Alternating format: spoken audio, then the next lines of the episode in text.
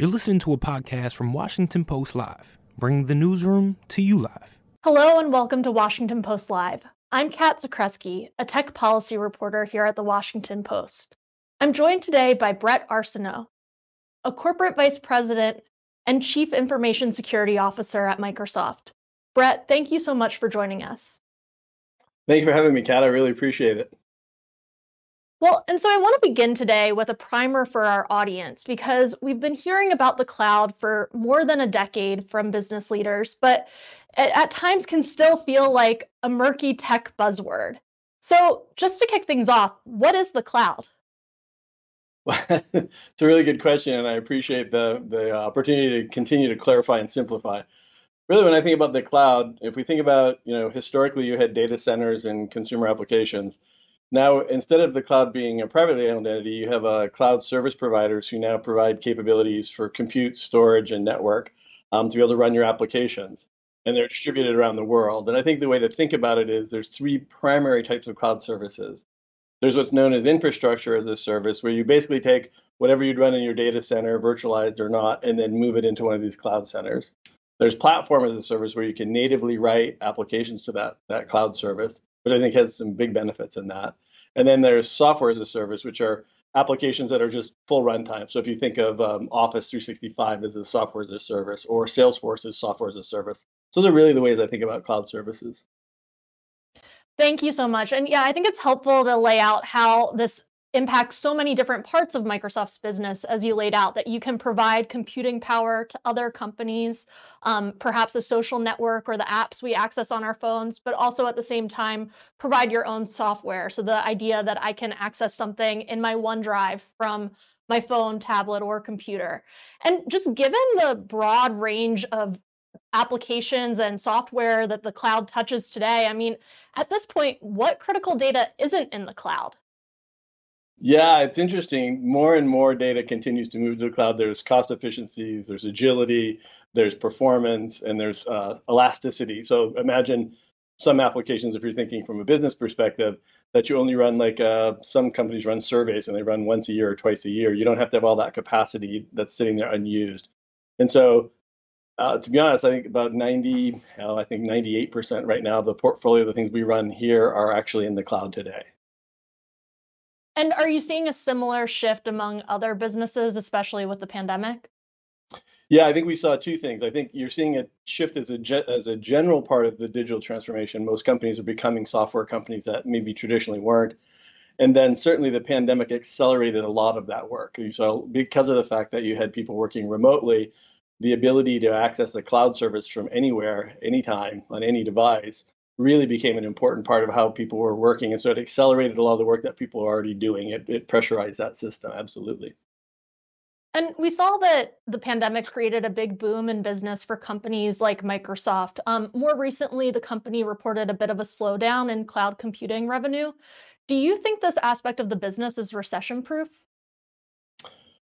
Yeah, it's an interesting question. I mean, I'm not the financial person. Remember, I'm just the person who operates and protects Microsoft. I'm not on the on the on the selling side, but obviously, I care about the business we're running, and I can tell you with the customers I meet with.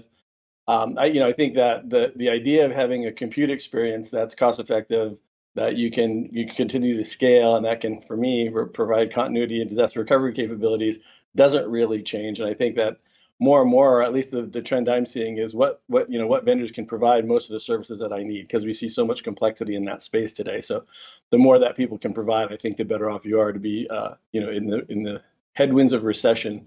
The companies that can provide the most capability will be the best served. And Bret, because you mentioned your role is really protecting Microsoft, I wanted to bring in a question we got from a viewer about security.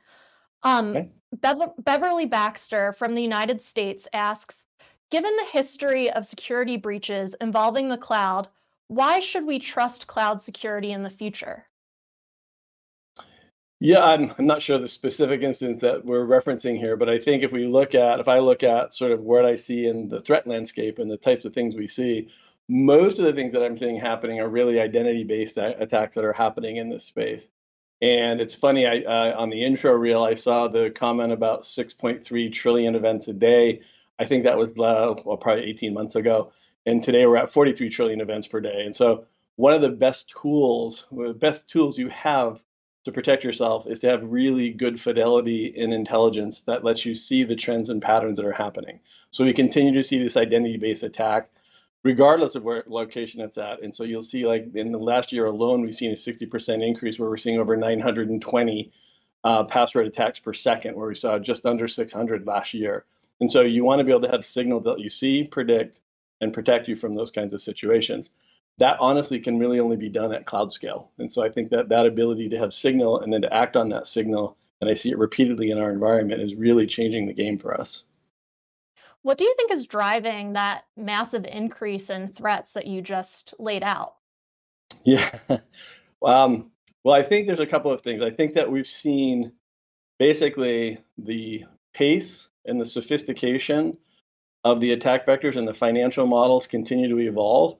And so there's just opportunity for bad people to continue to do bad things that, that end up having reward at their reputation, but more importantly, financially. The actual, if you look at, you know, identity, as I mentioned, or the ransomware attack models and the financial models that are trending for that, it has a pretty big growth trajectory. It's an economy all of its own. And so while there's opportunity for that to happen, um, you'll continue to see that, that that threat landscape evolve. And this has been going on long before. I mean, I mean, to be honest, this when we created the mail system, mail fraud came about. When we, you know, created the telecommunication system, telecommunication fraud came about. So it's not surprising that when you have internet and internet services, you would see bad things happen. And the question is, how do you anticipate, predict, and protect yourself from those.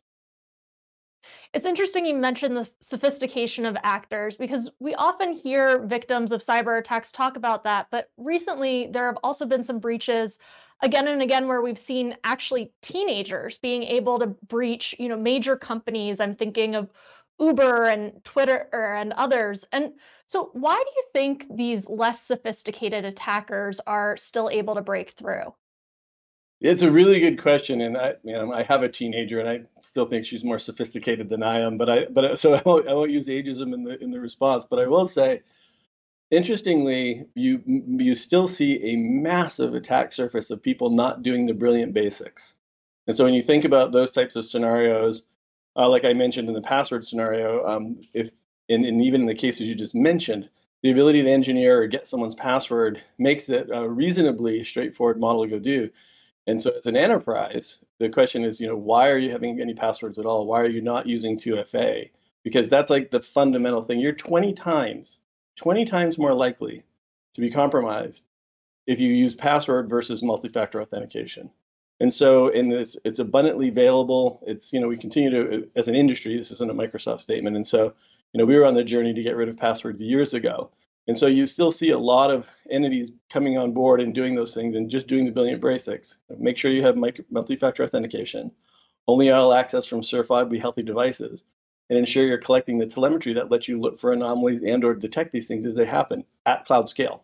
And so I think that that you know the whole industry has to evolve into that model. But there's some basics I think we still aren't getting right as an industry. And you've previously said Microsoft has said that all employees would be passwordless by 2021. So, how many Microsoft employees are still using passwords today? Nobody. Wow. And so, when you say that so, using multi-factor, oh, sorry, go ahead. Let me, let me, let me clarify. So, the first thing we do is get rid of the uh, users to ever have to know anything about a password in the system, and that anything in application you talk to requires multi-factor authentication. And so we're at 100% of that for the systems today. And um, we'll continue to evolve that journey and evolve that journey on back end as well. But yeah, today I have no idea. Like we don't, I have no idea what my password would be. and what does multi-factor authentication look like at Microsoft? I know different companies use different techniques to verify.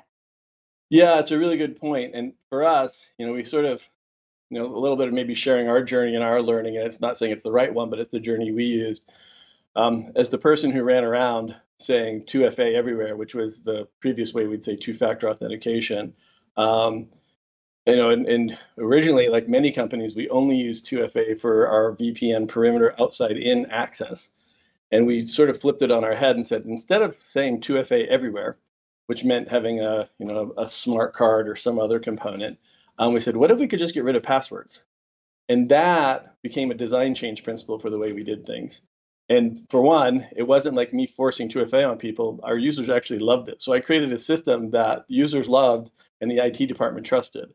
And so getting to that model, it, it seems simple in words, but it was a big mindset shift, a mindset shift for us.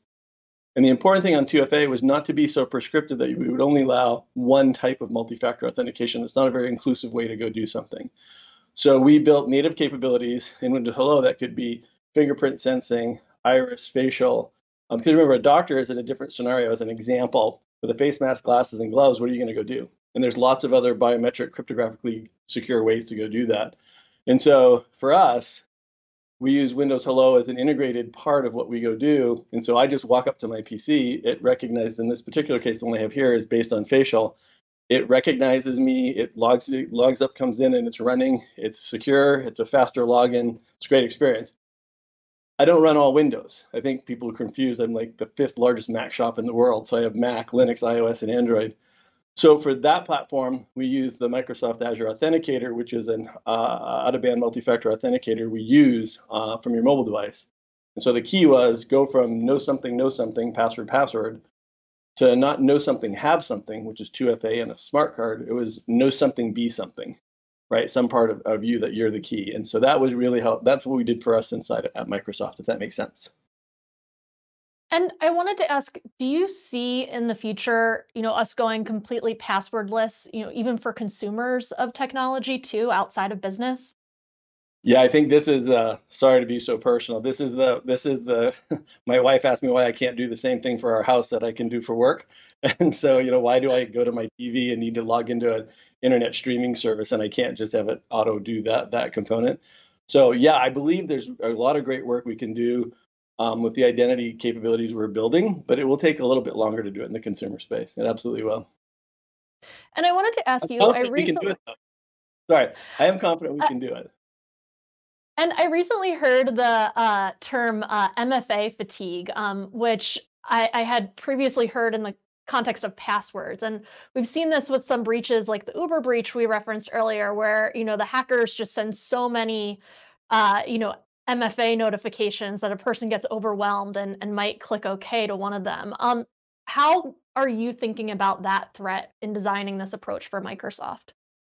Yeah, it's a it's a really good it's a really good point, and it's a real issue. I mean, it is you know like I said, everything will evolve. You you do passwords, and you do MFA, and then someone will figure out how to get someone to do something around MFA, and so there's a number of things we're working on in that space. One is um, to actually create the it's called token binding, which is a really good thing to go do. Where even if someone was to get your MFA credential, which is the software component of it, it can only be replayed from the same device. It's not exportable. It can't be played from any other device. So if even if someone could do it, they can't run it from anywhere else. So that's work we've been working on. That um, we're actually talking to our partner groups today here in uh, Redmond about that. Additionally, is to create better processes for in-person proofing and confirmation of who you are, so that you don't get the fatigue process, so that you remove the social engineering, because it's really a social engineering experiment in what they're doing. And so, how do you make it simpler to not allow people to go do that, and that they, they that we can start filtering out? Um, there's capabilities in our cloud service again where we can see multiple attempts to MFA from a specific area. We can actually suppress those and put that in as a high risk action and take automatic action for you on that, which is a very amazing thing to go do. It's an adaptive risk model we have. And I wanted to go back to in our intro video, we showed a quote of yours saying, Businesses are grappling with the most complex and fast paced threat landscape we've ever seen. Microsoft hasn't been immune to those threats. Um, Microsoft itself was hit by the SolarWind, SolarWinds gang, which has been attributed to Russian foreign intelligence. Um, and yet the company initially said it didn't see an impact. Um, why did it take so long to find out or admit that they had removed source code? Well, I think that's a different. Um, I mean, you have to rephrase the question because I think I may be misunderstanding what you're saying.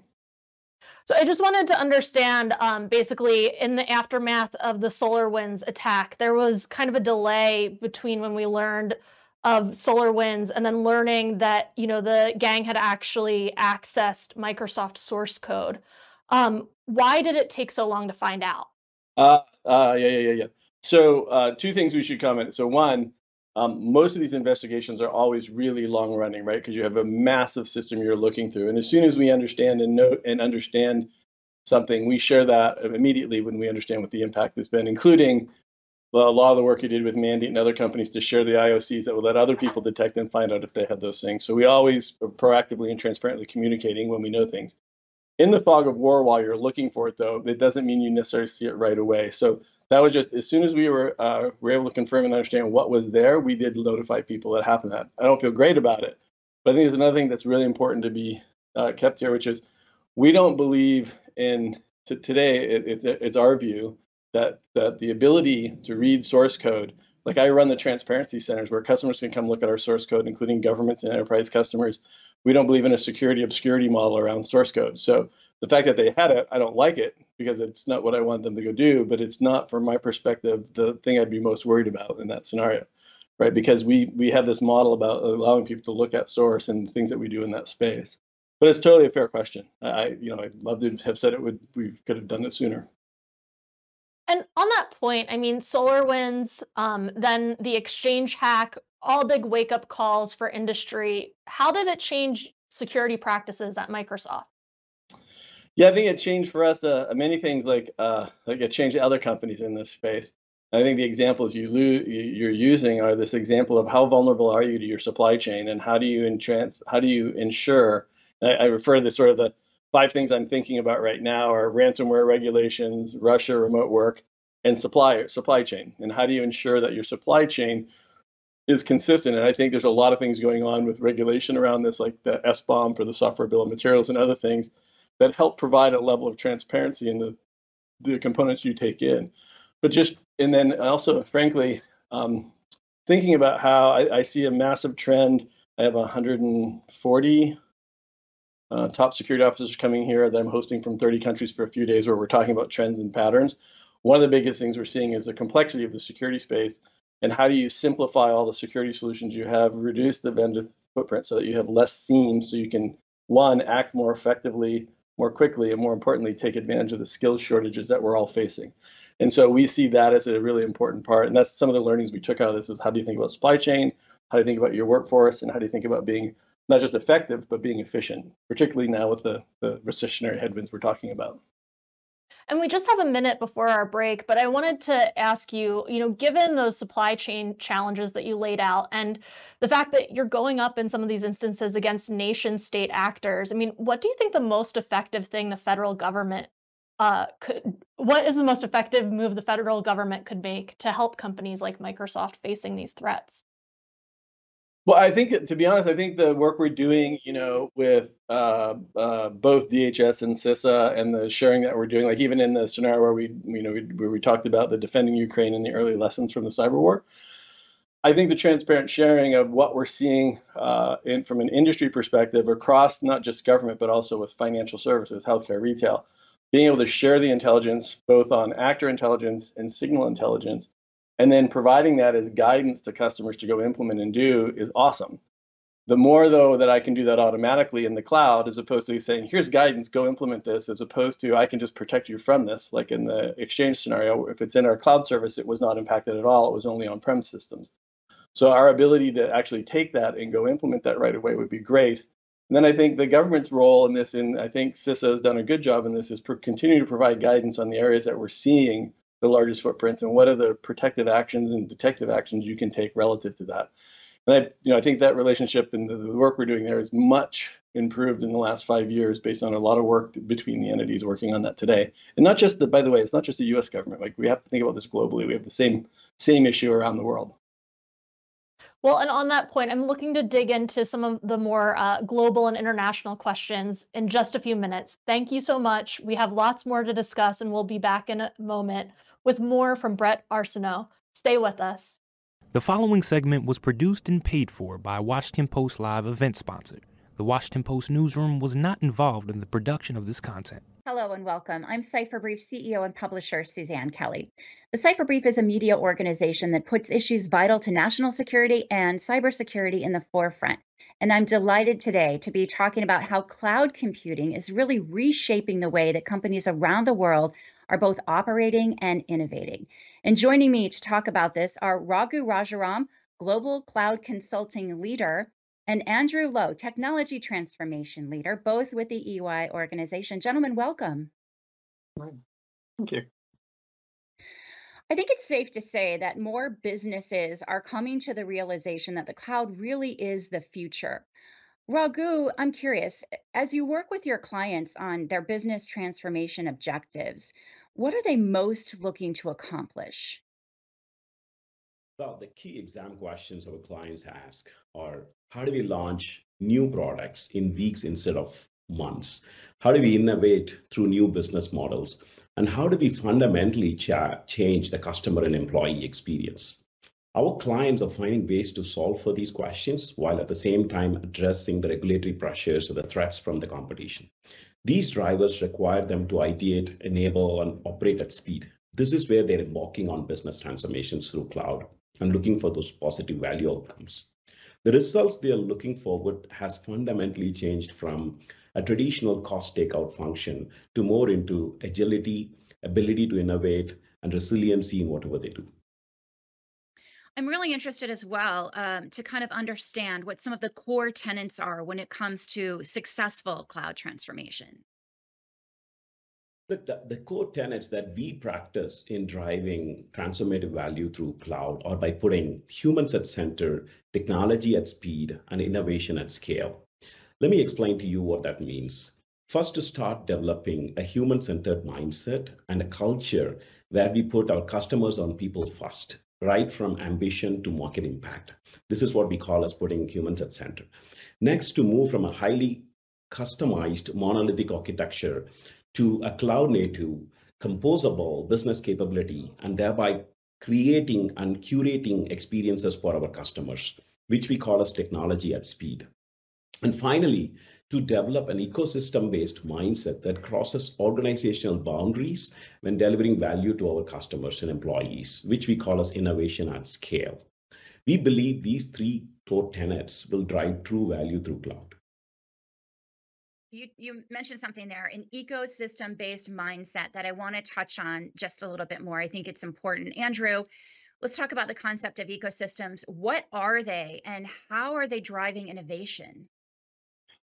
I mean, for us, ecosystems expand both on the go to market side of an organization, the inter side of an organization across the organizational boundaries, and into the supply chain and the back end of an organization in terms of how they deliver with their delivery partners.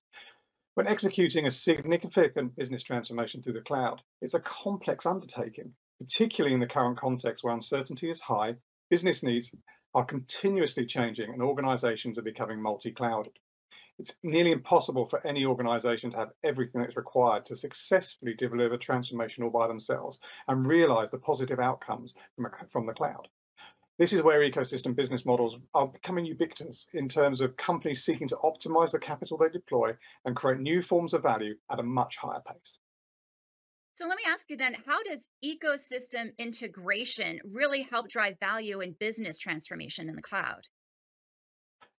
To set up and succeed in ecosystem business model and using that to transform through the cloud, organizations need to put the customer at the center, adopt that infinite mindset that extends beyond their organizational boundaries in co-creating fulfilling customer and employee experiences through integrated ecosystems. These integrated ecosystems for cloud transformation will drive through new joint propositions, access to new geographies, proactively address regulatory changes, and challenge sector boundaries while helping deliver an optimal cost proposition. In addition, from a talent and skill set perspective, ecosystems provide access to the right assets, talent, and expertise that can be flexed at any time. EY teams believe having a solid cloud ecosystem integration will drive successful business transformation that enhances performance, accelerates innovation, and mitigates those unforeseen circumstances and drives that transformational growth organizations are looking for. I think as we're better understanding how technology is going to impact our future, your concept of putting the human at the center is critically important. So I'm glad both of you talked about that. I'm wondering if you have any closing thoughts on what leaders can do maybe today to help move toward this model. Raghu, can I start with you? Absolutely. I would wrap up by saying if you are now embarking on a cloud transformation project, define your business outcome, stick to it, drive your program through it, go cloud native, and think ecosystems. Excellent. Andrew, what are your thoughts on what we can do maybe today to start moving closer to this model? I think collaboration, collaboration with the ecosystem, collaboration with the with your partners, and more importantly, putting the humans and employees at the center of what you're trying to achieve, and therefore being mindful and purposeful in both the technology and the way in which you go about your transformation. Those are going to be clear differentiators in most organizations.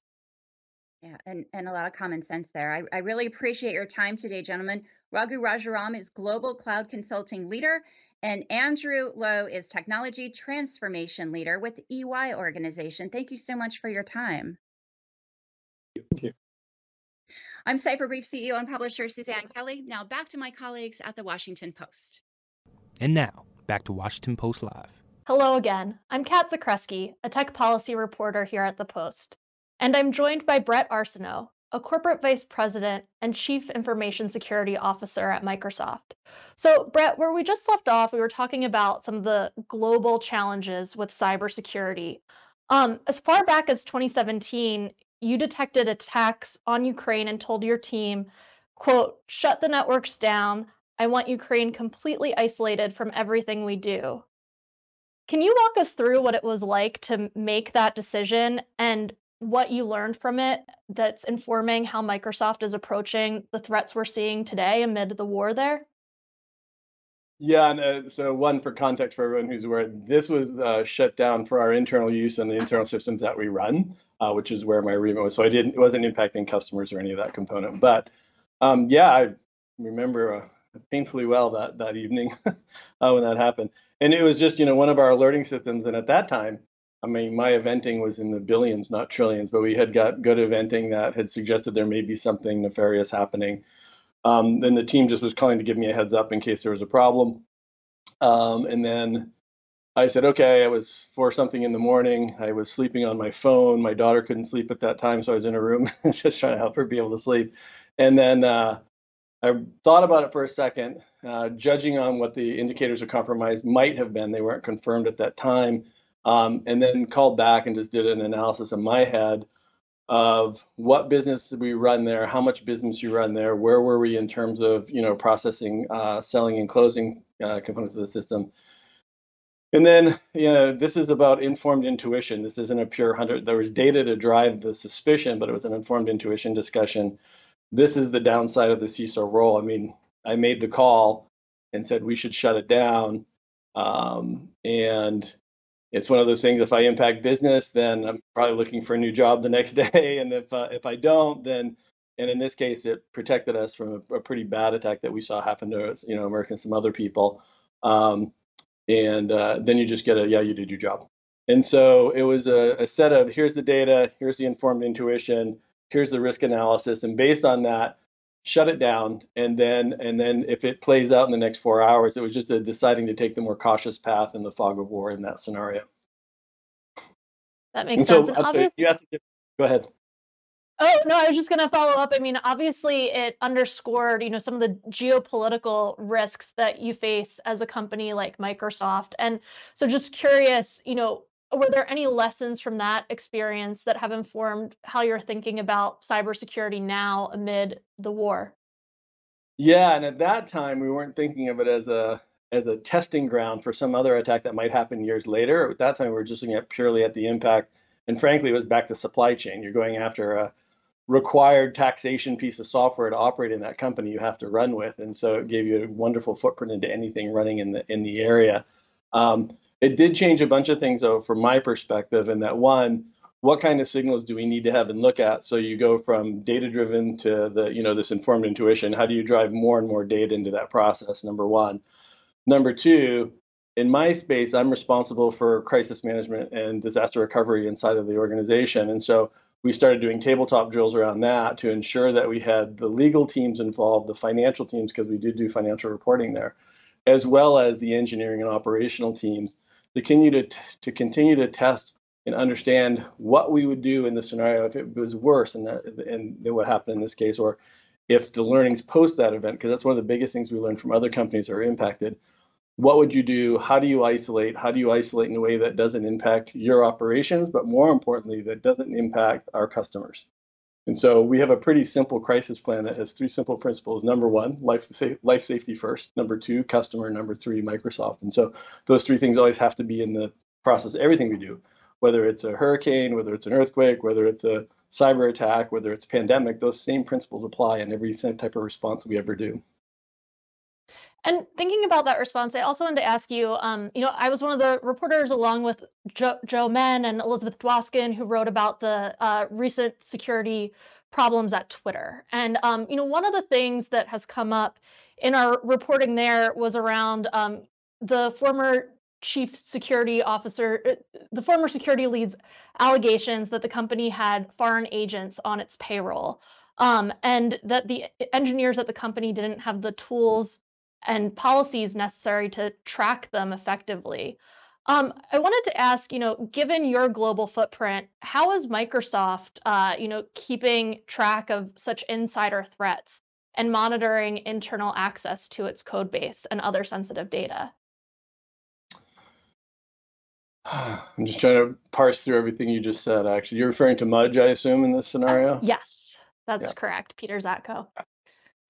Yeah. Um, yeah. So I think it's a, a different. I think the question was, if I understood, was what do we do to ensure we're doing the right processes and, and we have a check and balances system for insider threats and then how do we make sure that we have all the right programs and tools in space that we're you know we're not in the same situation that they found themselves in is that correct correct yeah yeah so luckily uh, you know this is part of a this is part of our reporting process and what we do so we have an we have a very interesting insider threat program i think a good insider threat program we have you know there are always always things you want to do more of and everything else we all want to go do but the insider threat program that I built here ended up becoming a product, which is our insider threat product that customers can go use as well to track insider threat scenarios.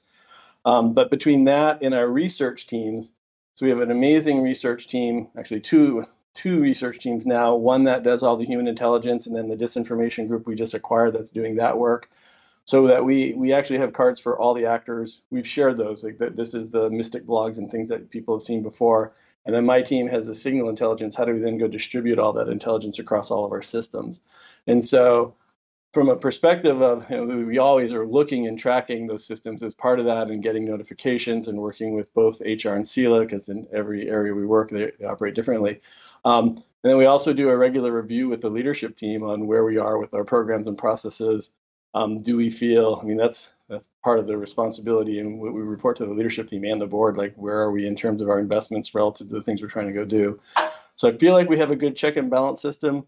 Um, our chief auditor does an amazing job as well validating anything that i'm doing to make sure it's on on task. And, and like i said i think um, that that's uh, i feel good about the insider risk program and i'm always adding more and more capability to the risk program because the risks keep changing every week this is where though again having this signal is super helpful, right? Because we have profiles and we, we, we, we've been very public about the profiles on, I think, 43 actors that we're tracking and monitoring at all times on what the IOCs are and what their behavioral patterns are.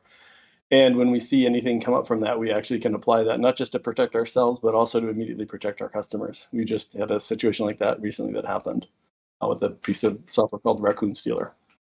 And it's interesting you mentioned so many checks and balances because in our reporting we didn't find that those were in place at Twitter. It seemed, uh, you know, there were allegations that the company was misleading the board and um, regulators about these types of issues. I mean, as someone who's a security professional, what was your reaction to the allegations about Twitter and the internal chaos at the company? Yeah, you know, probably better for me not to comment on other people's business. I, you know, I think it's been an interesting year uh, regarding those kinds of things, and we just uh, continue to do the best work we can and continue to look for the right checks and balances. And um, I think professionally, this is a comment that's coming. I know this is going to be a topic of discussion this week with a lot of the CISOs around the, you know, what does that mean and how does that work? But do our best work, make sure we have check and balance. And, and like I said, I, I, I can't comment on what happened there. That's that's that's that's their issue. Not that I, am not wanna... not empathetic. I and I can appreciate the issue. I just don't, not my space. Got it. And um, you know, we just have time for one more question. Um, and I wanted to go back to the topic of the cloud broadly. Um, UK regulators recently opened an investigation into Microsoft, Amazon, and Google, um, saying these three companies make up 80% of the public cloud market in the country. Um, should we be worried that just a handful of companies have so much power over the cloud? Yeah, I'm not actually even familiar with that issue. I'm sorry, it's not not trying to deflect that. I'm just not not even familiar with the issue. I I think honestly, though, Dan Geer wrote a paper like this 20 years ago around mono monoculture. So I would just say that the you know the entities, in many ways, I think the entities that um, have the capability, the telemetry, and the systems and people, most importantly, the people to help protect people on other people's behalf, is actually, in my opinion, a good thing. I feel good about that. I feel great that there's 8,500 people trying to protect everyone who don't have the staffs that are fortunate enough, like myself, to have a security team. And so I think we can continue to help uh, many entities in that space use that. And I, and I and I, so I think that's probably the way I would think about it. And then I comment on one last thing because it's probably just more near dear to my heart. Um, part of the thing about companies like this and the thing I love about it is we just have this massive shortage of talent right? If, if, if, if, for every three jobs, one security job is left open, that means somebody's not able to go protect themselves. So how do we make sure we have the right security people, not just in cloud providers, but also like the work that we're doing to go make sure we're doing like we've you know we've committed to having 250,000 skilled people by 2025. I'm so proud of the work we're doing there, and the fact that we're not making it part of prestigious university foo or bar. It's actually you know go through the community colleges, get people engaged. 180 community colleges are on board the using policy you know you mentioned about government and private sector you know using the policies that were just released last week around helping this cyber skills shortage through community colleges which by the way is also for me personally helpful uh, because not everyone has the opportunity to go to great schools. And so you can create a much more diverse and inclusive workforce and create a supply chain of these people at the same time as you're you know you're creating a, a big skills gap problem which i think is an awesome opportunity. So for me that's the part I think is amazing about these companies, and we work together on trying to make those things happen, along with governments around the world. We have time for just one last question, and so I wanted to ask you, you know, on that topic of the cyber skills shortage, what's one thing that the United States could do in the next 10 years to really boost the workforce?